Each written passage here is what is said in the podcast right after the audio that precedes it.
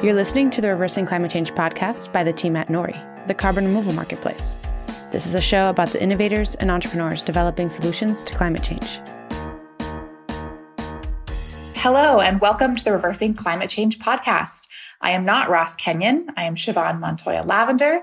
I'm here today with Asa Kamer, and we're here with Jennifer Wagner, who is a Breakthrough Energy Fellow, who today we're going to be talking to you about supporting and augmenting startups in the climate space. Welcome, Hi. everybody. Hi. Hi, uh, Siobhan. How are you doing? Oh, I'm hanging in there, Isa. How's your week going? Good. I'm here in Oakland, California, and it's raining. And all those dry, crispy, dusty leaves and twigs are slowly softening and becoming less flammable. So that's wonderful news for me. And Jen's coming in from British Columbia. Where are you coming in from, Jen? Other side of Canada. It's a place called Prince Edward Island. It's a little island off the coast of uh, Nova Scotia, and it is very cold here today. We were spoiled for the last few weeks. It was unusually sunny and warm, and things took a turn today. And now I have my parka out, and it actually, I saw it snowing when I was walking downtown today. So we're there. You are indeed. You are indeed. Well, Getting real. Yeah, Jen is a fellow at Breakthrough Energy, and we've had actually, I think, some people from Breakthrough Energy on the podcast before. But for those of us who are not super familiar or our listeners, could you just walk us through, Jen, what Breakthrough is all about? For sure. Yeah. And thank you for having me talk to you today. Super excited to be here. So, um, Breakthrough Energy does a lot of different things, and there's sort of three main areas of interest. Uh, the one that most people would be familiar with is the Breakthrough Energy Ventures arm, which is the $2 billion focused on climate tech startup investing. They also have a Catalyst program, uh, which is for larger scale sort of demonstrations of projects. They just announced a $50 million investment through LanzaJet uh, Sustainable Aviation Fuels. So that's their Catalyst program. And then the third program, which is where I spend my time, is on the Breakthrough Energy Fellows program. And that's really focused on launching very early stage climate tech startups. Why do we care about climate tech startups? I feel like sometimes we all, you know, when you work in climate, it's a real startup scene, right? Like there's a lot going on here with startups. And sometimes I wonder are startups the correct lever to be pulling on? Is this where we should be focusing our time? And why do we care about startups as opposed to trying to build out pre existing industries? I think when we think about tackling the climate change problem, we need to do a bunch of different things. We can't like just do one thing and forget about the rest. So yes, we have to like transition the way we drive our cars or like get to work or fly around the world. All of that needs to sort of evolve and get closer to net zero. But while we're doing that with the more traditional industries, we also need to think about creating new industries. So that could be everything from, you know, direct air capture or carbon mineralization and concrete. All of these industries need to essentially be created. And in order to do that, we need to use some really innovative thinking and actually build these industries from scratch. Yeah, I mean, I, I, think you're right. Obviously, I'm biased working in the startup sector myself, but I do think um, when you're starting an entire new industry, which, you know, an example of carbon removal is incredibly a burgeoning industry, we need to start somewhere. And so I do think startups are an important lever to pull on. Jen, you have a lot of credibility in this space because you spent, I think, over 10 years at, at Carbon Cure doing mineralization in concrete. What were the kind of key takeaways that you learned from being the president there? When I started with Carbon Cure, it was a very different space. We actually didn't even have the words to really describe what it was that we were doing. And, you know, over that decade, a lot changed and new industries emerged and new competitors came into the landscape and so many new ideas were generated. And I think one of the sort of things that kind of helped set the stage for that to happen was X Prize. And so you may recall, I think it was back in 2015, they launched their Carbon X Prize, which was a $20 million prize to essentially create a new industry of how do we take carbon and like do something with it. So focus more on the utilization side of things. And we ultimately ended up winning the competition. But over that period of time, so many new companies entered the market. Of course, you know now that there's the $100 million Carbon Removal X Prize, which is sort of a separate but related competition. And really, over the last decade, I mean, it, it's changed so dramatically. I can only imagine. I mean, you're I feel like you're one of the first guests we've had on that is like really seen the spectrum of change for carbon removal. And like when you say there's way more competitors, were there any to start? Like, was there anybody doing this besides you guys when you started? The short answer is not really. Um, I mean, like on a more sort of personal note, like when I was graduating out of university, I was looking for a job in what I now would say climate, but back then I would just say sort of sustainability because that yeah. was the word that I had to use at the time, right? And there were no options. Like I was asking some of my professors, I was like, hey, you know, I'm I'm a chemist. Uh, I haven't got an MBA, but I really care about sustainability. Like, where are my job prospects? And they're like, they don't exist. you can pick like two of the three, but like those three things you cannot have. And of course, now that's like laughable, right? Because there's so many opportunities for folks who are either coming out of grad school or university or looking to actually switch in to climate from other more traditional sectors. So I think there's so many more opportunities for folks to spend their time and energy trying to tackle climate change. And there's also a lot more money and mm-hmm. capital and support and attention and effort spent on helping these companies succeed.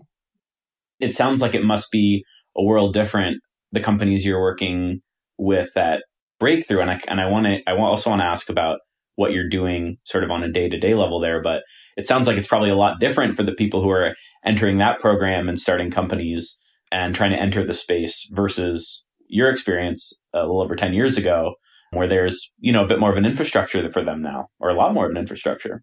Yeah, and I bet if you were to ask some of the other companies that existed 10 years ago, which was maybe like a handful, they'd probably say the same thing is that they were really not only trying to like build the company and like hire the people and like refine the technology, but also create the industry and like create awareness in the marketplace and like convince people that, you know, sustainability actually mattered.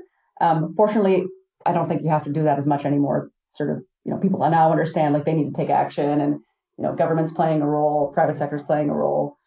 I suspect that some of these startups will spend less time on that sort of having to convince people to take action and actually more time spent on either de-risking the technology, you know, building their teams, figuring out how creatively can we, you know, find that right business model to help supercharge our growth and actually have an impact as quickly as possible. Yeah. So to Ace's point, like what give us a kind of a day to day, what are you doing at Breakthrough and how are you kind of supporting these early stage startups and what kind of support do they need and what kind of problems are you seeing from them? Yeah, so the companies that are involved in the Breakthrough Energy Fellows program range in terms of the sectors that they're addressing and also the stage, although they're all relatively early. So some will be teams of one individual who have literally just incorporated and are just getting started. And some teams are a little, a little bit more advanced where they have, uh, you know, a prototype. They've got a team of about a dozen people. Uh, they're starting to engage with customers and so on.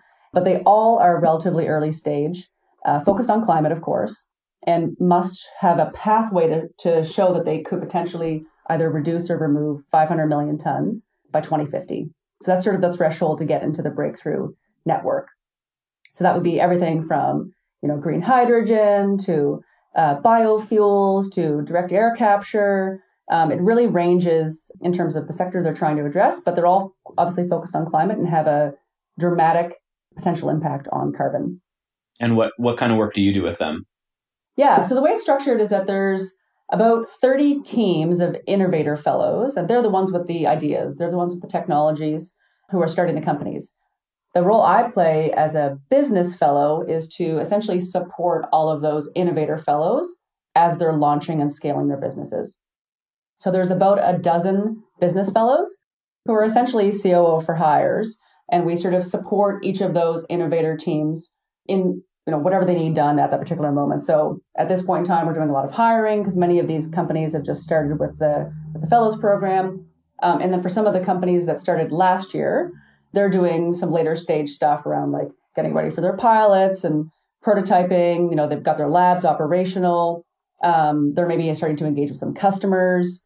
Um, it really does range, but we are sort of there to support them in any way that they need uh, in terms of like building out their businesses and getting them ready to go and sort of raise their first round of financing after they graduate from the program. Wow. And and how has that shift been for you going from being you know, intimately involved with one startup, or I guess it wasn't even a startup the whole time you were there with Carbon Cure, but one company for 10 years. And now, you know, probably it's a different challenge, different technological challenge every day, different economic challenge every day that you're dealing with as you, you know, work with 30 different companies. Yeah, it's been super interesting. And I think that's sort of sort of the main reason why I decided that it was time for a change was we'd done so many incredible things at Carbon Cure. We'd sort of, you know, de-risked the technology. We've kind of worked out all the bugs. And like they didn't really need me anymore. we'd set up this awesome team and they were sort of just, you know, kicking butt. And I thought, you know, maybe now's the time to kind of step aside, let them do their thing. And rather than focusing on just one technology, try to focus more broadly, sort of um, supporting many companies at an earlier stage and in theory be able to have a much larger impact in the long term from like a climate perspective. So can I find a way to help build like a hundred other companies that have an impact like Carbon had? Wonderful. Yeah. I love that COO for hire kind of framework because I do see a lot of brilliant ideas coming out in carbon removal and in clean technology in general. But I think a big hurdle is like not all the people that have the background to like develop the science have the appropriate background to build the business, right? You know, I think we see that a lot of times is that I certainly felt that, you know, starting a startup was like, I don't have a business background. You know, I spent my master's degree measuring carbon fluxes and, and, and learning about carbon and stuff. So I know that really well. But in terms of like writing a business plan and a revenue model, that's stuff that I think a lot of climate startups need help with. Yeah, and like it depends how you look at the problem because there's 30 teams. Like some of those folks, like you say, have no experience like running businesses. They know their technology very intimately, but many of them have the same challenges. So, like you say, you know, how do I build a revenue model? How do I write a onboarding plan for my new employees? Or, you know, how do I think about like recruitment and retention and business model? Like all of the stuff that's sort of not specific to their technology. It's a lot of the same challenges that each of those 30 companies will have.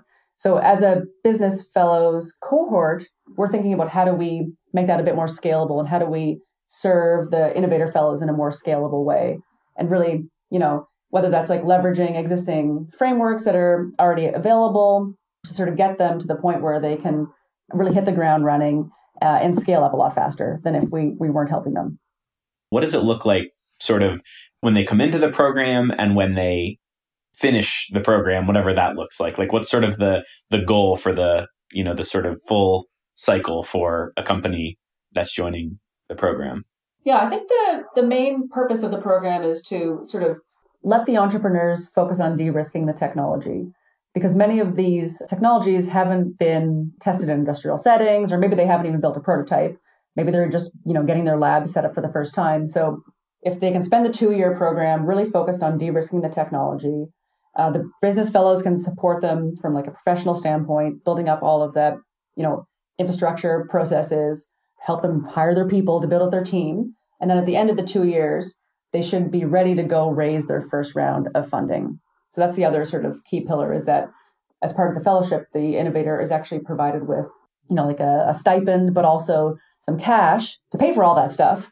So they don't have to worry about funding or raising from external funding sources until after the program. Because of course that can be a huge time suck is trying to raise money. So we essentially give the innovators a two year window to sort of do all the stuff from a technology de-risking and a sort of business building standpoint uh, and then once they have that ready to go then they're in a really strong position to be able to go out to the market to raise their first round i did not realize it was a two year program that's terrific. That I feel like that really makes it stand out from a lot of the other kind of accelerator esque programs that are out there. I did not realize it was two years. Wow. So they're getting a full a full cycle of support there. For sure. Yeah, I think that is one of the other differences between what the fellows program does and the other accelerators is that most of the or some of the accelerators do provide cash, and obviously cash is great. This fellows program provides a lot of hands-on support. So like I'm employed full time by the Fellows Program to help these 30 companies, and there's 12 other people like me who are also employed full time to help. So I think that's pretty unique in, in the ecosystem. I haven't seen that elsewhere. When they get to the end of their two years, and you're saying they that's when they're able to go out and seek financing and seek investment. Is there like a pipeline that you all support them with, or do you you introduce them to investors, or what's that process like, or is it just sort of like, well, you know, I hope you've been networking. Good luck. Like, go start, you know, messaging people on LinkedIn. Like, what is what is that process from the from the perspective of fundraising for the companies once they're they're at the towards the end of their two years? Yeah, so I would say it's like still in progress because the first cohort hasn't even graduated oh, yet. okay. So the the folk this is only the second year of the program. So the folks who were part of cohort one will be looking to raise in the spring of next year. But of course, you have a two year window to plan for that fundraise, which is inevitable. Um, so we help support them through that entire process. Definitely make introductions. We've got great networks um, in terms of all of the climate tech investors. And of course, we have a, a natural sort of partnership with the Breakthrough Energy Ventures side of Breakthrough yeah. Energy. So that would be a natural place for folks to look to raise as well. So definitely lots of uh, hands-on support in terms of helping them get ready to raise and make those necessary introductions so that they really feel well supported once the time is right. Great. And I guess, well, this was going to be my next question, but maybe it, it, hasn't happened yet. But I was wondering, you know, I know that at least it seems from the outside that Bill Gates has been really successful with, you know, there's been two billion dollar rounds. I heard in a recent interview they're they're working on a third, you know, in terms of the venture side that must help to have you know to be for these these companies to go say you know we, we happen to be in in bill gates's climate tech accelerator that that probably opens some doors. I think so. I mean like i said these companies are just getting ready to raise so i'm really excited about what they're doing and i think the people that they've been able to attract to the fellows program are really top notch um, i know we were just at a the be summit in seattle a few weeks ago and we were able to meet with not only everybody within the fellows program, but also more broadly Breakthrough Energy and Breakthrough Energy's network. And it's amazing. I mean, you just leave the room saying, like, these people are insanely smart. They're insanely motivated. It's just a real joy to be in their presence and really feel the energy and community that they've created. So um, I personally am very excited about being part of the BE community and really optimistic about the future. I know you're unlikely to answer this question, but is there like a technology that you're kind of secretly rooting for? Or is there one sector that you really feel like, you know, when they bring a problem to you, you're like, oh, I got this. I know how to solve this one. This is kind of what excites me. Is there anyone that's kind of a standout for you? So, as part of the onboarding process, they do a bit of a matchmaking process where the business fellows and the innovator fellows kind of, you know, voted who they wanted to oh, work okay. with. And so I was paired with two teams, and I'm obviously very excited about them both. And then another team I'm also informally uh, advising as well. But the sort of the other thing that matters to me besides climate is helping get more female founders, setting them up for success, uh, and folks from diverse communities, uh, helping them to play leadership roles at an earlier stage of the climate tech company's evolution. So I've been drawn to help more female founders. So the three companies that I'm directly helping um, on a daily basis are all female founders. So I'm super excited about what they're doing. One of them's in the hydrogen space, one of them's in the biofuel space, and the other one's in direct air capture. So really excited about each of those sectors and their personal and professional stories, and really hoping that uh, I can continue to work with um, really awesome companies like that. Since that's we, very cool. I agree, it's very cool. And I was just going to say, since we do focus on carbon removal, could you would you mind sharing a bit about the direct air capture company and founder that you're working with? You know what? I actually sent her a text about an hour ago and I asked her that exact question and she said, not ready. Okay. All right. so ask me again in a few months and I'll be able to reveal more. But I can ah. tell you that she's amazing and she's working on a direct air capture solution, which I think is going to change the world. So super exciting. All oh, right. Man. That's so bittersweet because I love to hear it, but at the same time, it's like now, you know, our listeners on the, their seats, you know, so there's, there's we'll have to bring factor. her on. Yeah, you know? when she's when exactly. she's ready, you tell her that we want to talk. We want to talk yeah. DAC with I her. I will tell her if she wants to, you know, yeah. break you know some global news on our podcast. We're, okay. we're available. we'll see what we can do. Yeah, I think that's obviously like as a female founder myself, I think it's great that there's drive and willingness to support more female founders. I don't know if you guys saw, I think it was like a couple days ago, Amazon announced like 58 million for female specific climate tech founders and initiatives and supporting them. Um, it's still a really low number. Like I don't have the numbers off the top of my head. I know at Air Miners, we were trying to put together like a survey to kind of understand how many female founders are in the carbon removal specifically sphere. And so that's being worked on. What do you think are some of the main blockers that's stopping more women from being part of, of the climate tech ecosystem? Is it just the same as every industry, or is there anything specific to climate tech? I don't know. I think maybe like technology in general, it would be a set of similar issues around like, you know, having more women or I guess girls like stay interested in STEM from like an earlier age so that they can, you know, go on to graduate school, get their PhDs, and then be able to start companies. So like stuff that we can do sort of earlier on to build that pipeline, um, but also something like really simple about just like telling their stories of the women who have been successful and showing them that they can achieve their dreams and see themselves in successful entrepreneurs. For me personally, like I always have in my mind like a few people who I'm inspired by um, and who you know I eventually like to work with or work for or replace. That was always a fun question that one of my MBA professors asked was like, "I'm not going to give you any advice unless you can tell me like three people who you want to replace." And I was like, "Ooh, that's a bit aggressive," but like I like the sentiment. So I always like try to jot that down and like it changes from year to year. But seeing yourself in those successful positions, I think, can really be motivating and uh, show you that it is possible. Yeah, and carbon removal isn't devoid of women. You know, I, I, would point to like Remora. I would point to Kelly Hearing over at Charm Industrial. I would point to Lithos has a female CEO. Yes, Mary's amazing. Mary's great. Yeah. Seen her speak at a bunch of different events. So it's good that, you know, within carbon removal, even though I recognize it's still, you know, lacking female representation, that the ones we have are just like powerhouses, man. Like the women in this totally field are really kicking ass. So that's always exciting and hopefully we'll draw more women into the field. Totally. That's hope. Yeah, let's hope. Um, and so, in terms of your day to day, and in terms of you know, kind of unblocking problems in the business realm, you know, we talk about scalability all the time, but what do you see kind of from a business side and scalability? Like, what are you trying to kind of get founders to understand around the business aspect of scaling their their in- innovation? We did a webinar the other day as part of the Fellows program around hiring. And um, I sort of joked at the start of the webinar, I said I took the liberty of expanding the definition of hiring to like everything that has to do with people on your team. Because I think clearly there's like a market need for all of these solutions. Like that doesn't even need to be discussed. Like we need more climate solutions. The main purpose of the program is for people to be de risking their technologies. So they're like, you know, nose down, like really doing whatever they need to do to ensure that like they can prove the technology and it's ready to scale.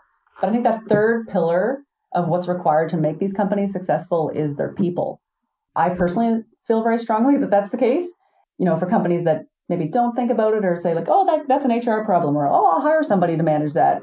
Like that's going to come back to bite them later on. I think having that really strong foundation of culture from like day one can really set these companies up for success in the long term. I like to spend a lot of time with these companies that I'm coaching, trying to figure out how do you find the right people to join your team who fit your culture? How do you screen for the right ones? How do you retain them and motivate them and ensure that they're bringing the best versions of themselves to work every day?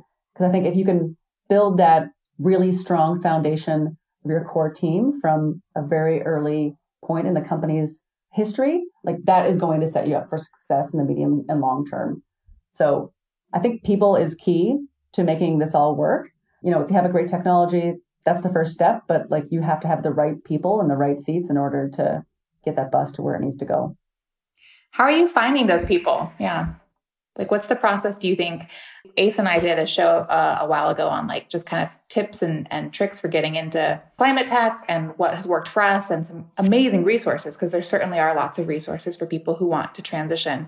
But in terms of finding those those right people for these early stage climate tech startups, where do you start? I think the first thing people always think is referrals, but I always have a little asterisk by that because yes, referrals are easy and they're good most of the time. But I find the sort of counterpoint to that is that it can lead to a bit of homogeneity within your team. It's like everybody from the same school or everybody from the same former company. I think if you're trying to build diverse teams, which I am a huge advocate for, you need to go beyond your immediate referral network. So yes, use referrals. That's great. But I think you need to think bigger than that. So of course, there's like all the standard job boards. There are a bunch of diverse job boards, which are sort of popping up here and there, which I love to leverage as well to get your word out. Traditional stuff like LinkedIn, you know, social media can be a great way to find new people who you maybe are not immediately connected with. And then there's some sort of more creative things that you can do. Um, like a colleague of mine had suggested, like running a hackathon, like one of the local universities, and seeing if you can kind of attract some people that way, and like maybe a less um, less traditional approach.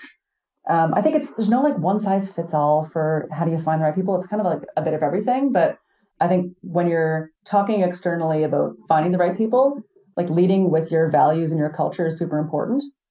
Because like, you know, a list of like skills and expertise is like not that interesting. You know, you need a master's in this or 10 years in that or whatever. But I think where you really get to the heart of the kind of company you're trying to build and the kind of people you're looking to attract is like, what does it mean to work for your company? And like, what kind of a leader are you? And what kind of people do you want to be joining your team? Like, what matters to you? Like, what's the purpose of the business? Like, those things for me, if you know, if as when I'm looking for a role, like that's the stuff that really matters to me is the culture that you're trying to build. And I think that can get people really excited and be a bit of a differentiator when there's like so many jobs out there. Like how the heck do you navigate that? I think that the piece around culture can really help sort of distill down the whole process.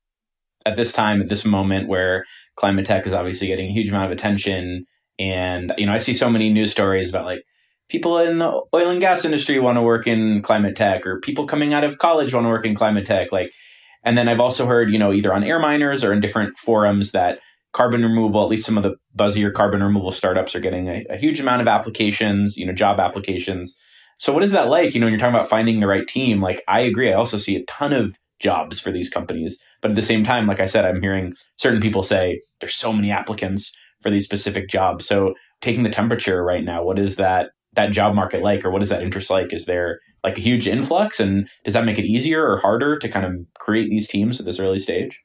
I think it's really yeah. I mean yes. I think like when we were hiring at carbon cure we would get like a ridiculous volume of applicants which is a great problem to have but can, it can be very overwhelming for some of the earlier stage companies who were like a team of one and you know you've got like 500 applicants like where do you even start right so I like I have a friend of mine who he would do this thing where as part of the application process, he was just like an online form, like, you know, submit your resume there, your cover letter here, but like answer these five questions.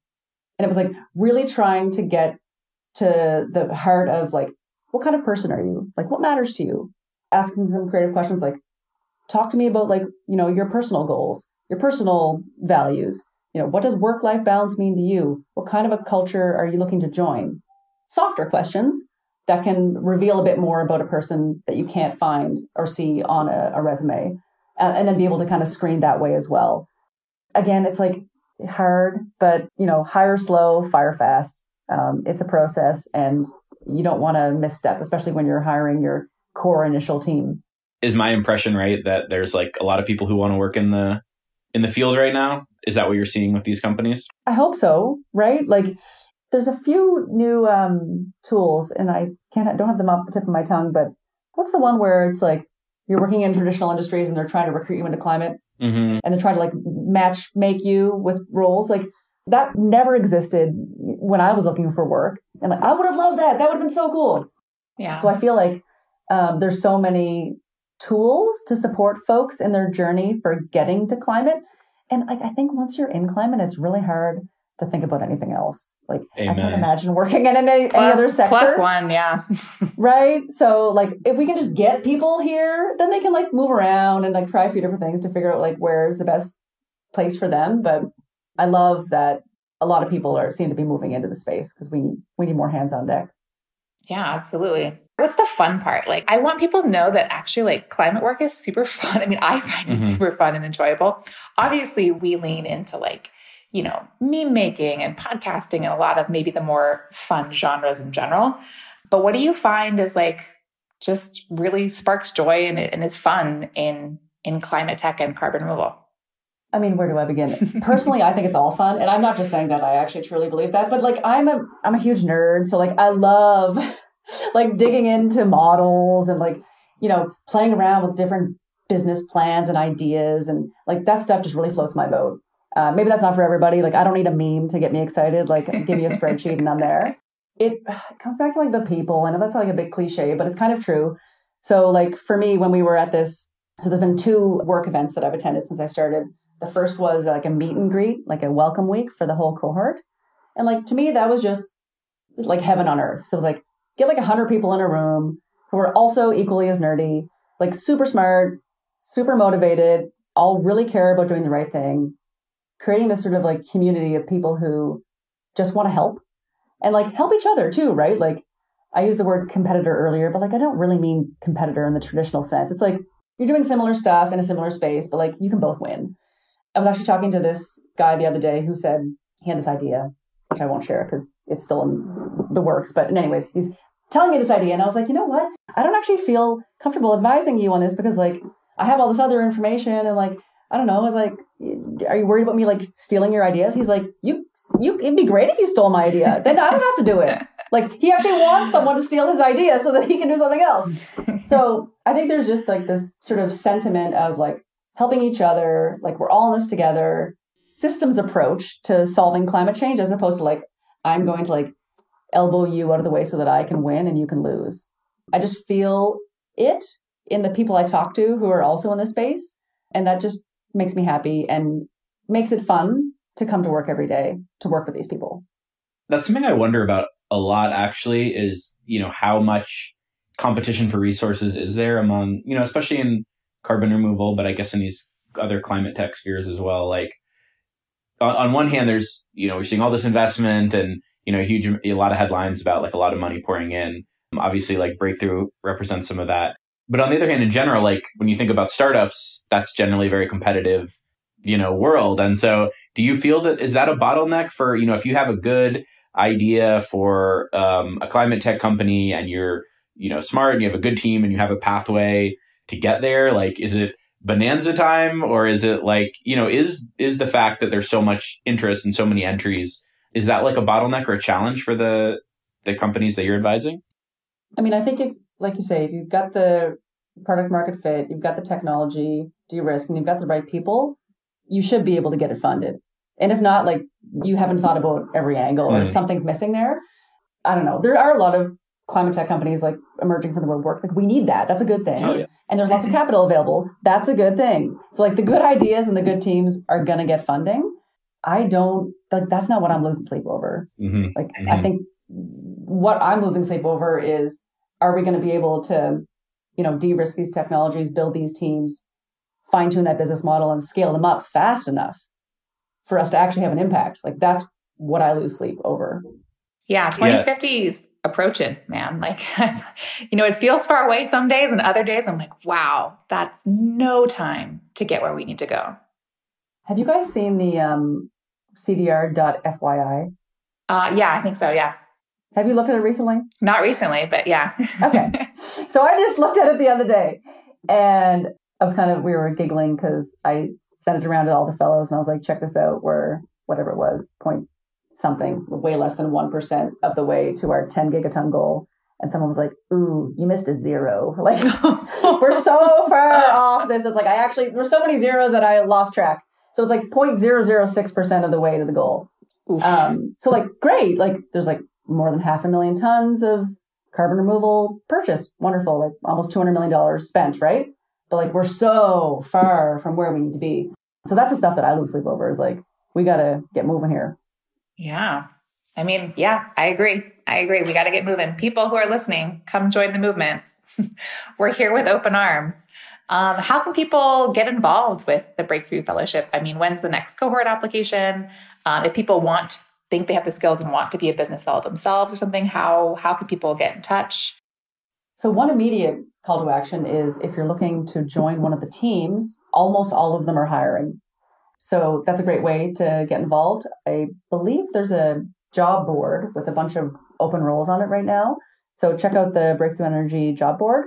And then if you are an entrepreneur who is looking to become a fellow on the innovator side, I think the submission deadline just passed. But if there's something super exciting, please reach out. They're always looking for new companies. And then if you are a business fellow candidate, then they'd be looking to gather your applications, I think, in the early part of 2023. So follow Breakthrough Energy on LinkedIn. It will all be on social as those deadlines approach, but lots of ways to get involved. That's terrific. And I know this is going about it kind of backwards, but Jen, as a woman who is successful in this industry, could you just give us a little more on your background before we close and kind of like how you got into this industry and where you found places that can flourish that maybe other women feel that they could flourish there too? Yeah, so I started my career as a chemist way back when. I was doing my master's degree in some sort of like hardcore analytical chemistry stuff and decided that I wasn't really super happy at the lab. Um, that just wasn't my my sort of thing. So decided to do an MBA. That I figured that would complement it somehow. And as I was graduating from my MBA, I was having these conversations with my profs, being like, "Okay, sustainability, chemistry, business, like where are those jobs? There are none." Didn't like that idea, so I decided to just plow forward and try and figure it out for myself. So I probably met with like a hundred people for like informational interviews. Oh, wow. Trying to figure out like where do those three areas converge? Um, and eventually just had coffee with Rob Niven, who was the CEO and founder of CarbonCure. And it was super informal. A mutual friend had introduced us, and I sort of told him what I was looking for. And he, at the time, was running some um, other company called Carbon Sense Solutions, doing some carbon management consulting for heavy emitters. And he's like, oh, yeah, sure. Like, come by on Monday. Like, we'll sign a contract and you can just start to work for me. And I was like, okay, like super informal. That was sort of like the start of the journey to CarbonCure. Um, so we ran the consulting firm for a few years, put that to rest, and then eventually started CarbonCure.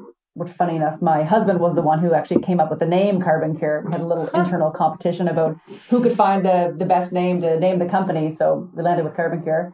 And then I was there for 12 years. So saw it all. It was awesome.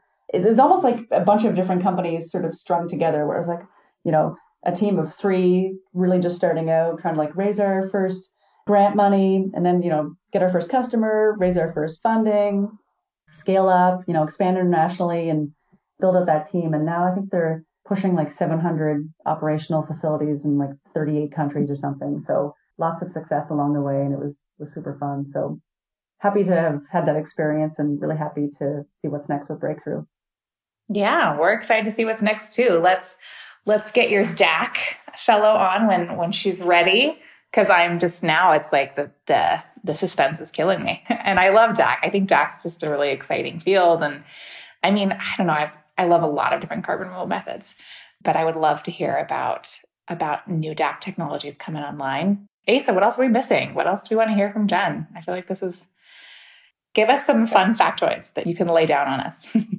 okay, so this is like an unofficial factoid, but in my mind, it like really sort of sets the stage for why this all matters. So I was leading a hiring workshop the other day as part of the fellows program, and I was trying to like set the stage for like why it matters to think about your people. And so I was like, you know, you need the market need, you need the technology, and then you need your people to be successful. Like you can't forget about any one of those three things. So I was like, if you need motivation to like why it's important to think about your people, like there's I can think of eight, 14 billion reasons why. So I was like, there's 28 companies in the cohort, and each has the potential to reduce or remove 500 million tons by 2050. So like basic math tells us that's like 14 billion tons on the table. So like there's I don't know what percentages that is from like a, it might be like 30% of our collective um, annual target. anthropogenic. Yeah. Like it's a big number, right? And so, you know, we have an opportunity, but also a responsibility to try to get as close to that number as physically possible. And so for me, that's the motivation for doing what we're doing. That's what gets me excited. That's why I wake up each morning and I'm like, I cannot wait to get to work because of these 14 billion reasons. So I thought that was kind of cool. Yeah. One yeah, thing I about that yeah, that that is amazing. One thing about this field that might be different than others is it's not like you're competing for a small market. Like there's plenty of carbon for everyone out there. So there's a lot to tackle. Yeah. Thank you so much for coming on the show with us. And we look forward to having you back. And yeah, if anybody's interested, please, you know, follow along with the Breakthrough Energies journey. You can follow them and as she's mentioned, LinkedIn and social. Um, we'll drop some links in the show notes. If you enjoyed this podcast, please give us a great review on Apple or Spotify and share it with a friend. Thanks so much for listening.